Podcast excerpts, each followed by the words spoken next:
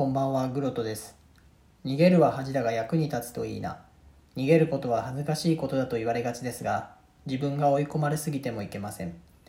この番組では、私、そしてリスナーの皆様の心の逃げ場になるような温かなトークをお届けしていけたらと思っています。この番組では皆様からの質問、お便りをお待ちしています。ぜひお送りください。さて、今回のテーマは、投資についてです。えー投資というとね結構ギャンブルのイメージ持つ人も多いかもしれないんですけど、まあ、投資ってまあまず健全なものだという話ですね。まあ、何何が健全かっていうと,、まあ、とそのギャンブルみたいに感じるっていうのはあの基本ね賭け賭けだっていうことですよねギャンブルだから。だから儲かるかどうかは分かんなくて、まあ、それも運次第みたいなイメージだと思うんですけど投資っていうのはねそうじゃなくてある程度ねあの利益が見込めますよっていうことです。で必ず儲かるっていうことを言ってるんじゃなくてあの期待値がですね、まあ、それなりに1を上回ってますよっていうことです、まあ、1を上回ってるっていうのは要はまあ100円、まあ、100万円でもいいですけど100万円投資したら、まあ、100何万かになってプラスになって帰ってくる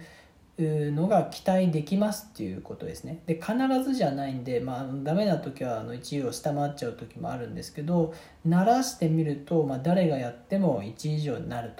ということなんですね。でこれはまあなんでそうなのっていうと、まあ、歴史が証明してますと。あの過去ねあの株式例えば株式だったら過去100年ぐらいこの歴史があるんですけど、まあ、そのねあの利回り、まあ、要は100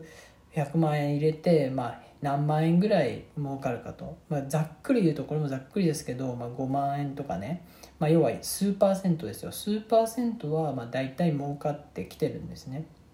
なのでそもそもギャンブルじゃないですっていうことが一つです。でもう一個はあの投資っていうのはあの、まあ、債券でもいいんですね。債券っていうのは何かっていうとあの人が、まあ、人がっていうのは国でも地方自治体でもえーまあ、いろんなところがですね、まあ、企業もそうですけどお金を借りたいと。で銀行から借りるっていうのもあるんですけど銀行じゃなくてこの一般の人からこう借りるっていうことがあるんですね。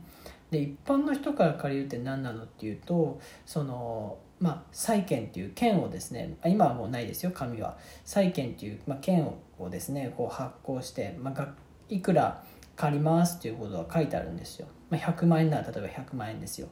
書いてあってでそれを買うんですね。で買うとクーポンっていうのがついててまあリリフだなですね。なんでその100万円のやつのその券の下にクーポンがついてて、まあ、その券それをちょっとちぎってね持っていくと例えば、えー、と1万円なら1万円。期限が来たらその1万円のチケット持っていくと1万円くれるわけですよ。でそれが例えば4つついてればねその4回そのクーポンってやつ1万円もらってで最後にその額面って100万円貸したんでその100万円返ってくるんですよ。そうすると合計104万円合計もらいましたねっていうことで100万円を貸して104万円になって戻ってきたっていうことでまあこれも投資なんですよ。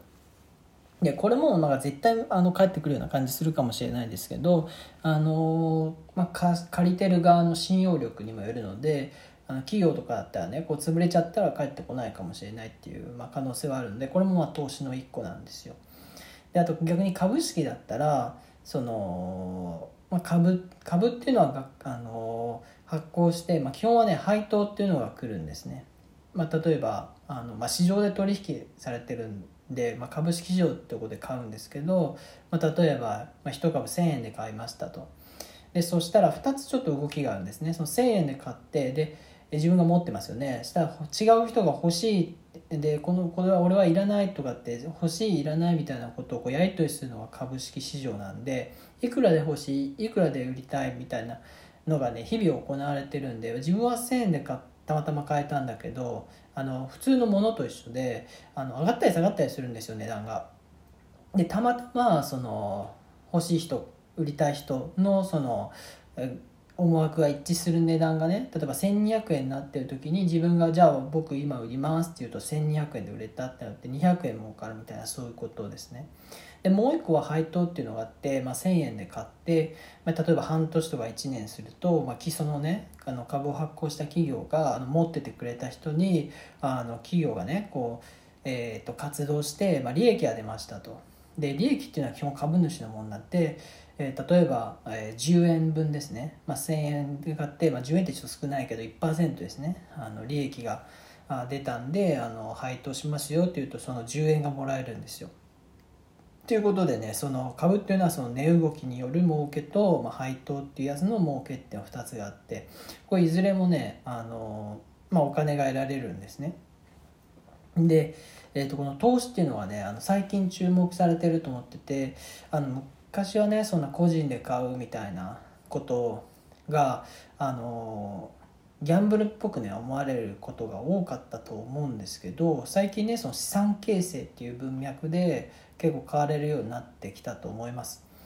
でえっと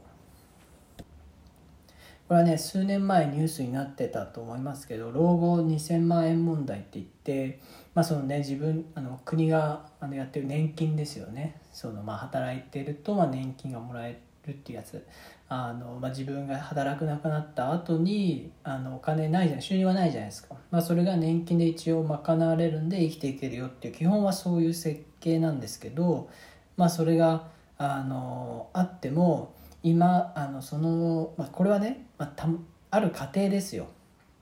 まあ、その夫婦2人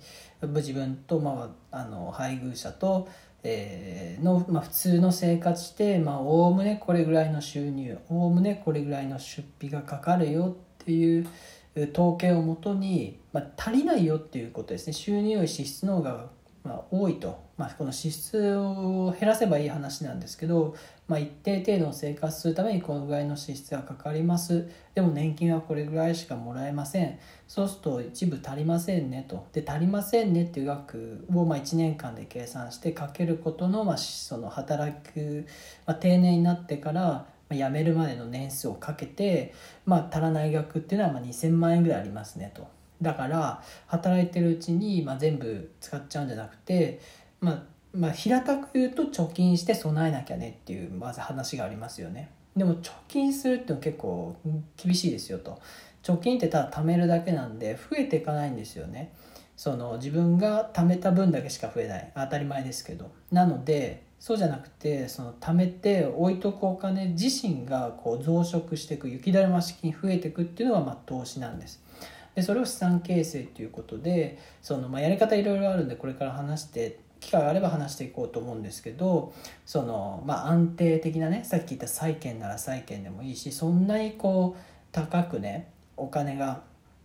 こうボーンと増えるようなことじゃなくてコツコツとねまあほんと数パーセントかもしれないけどこうちょっとずつ増えていくような投資をしていくことによってあの老後の備えができますよねみたいな文脈で今ね結構個人でも、まあ、投資っていうのをねその、まあ、最初に言ったギャンブルみたいなイメージではなくてやっていくっていう動きがあるので、まあ、是非ねあの興味のある方はね、まあ、こういう機会に是非聞いていただければと思います。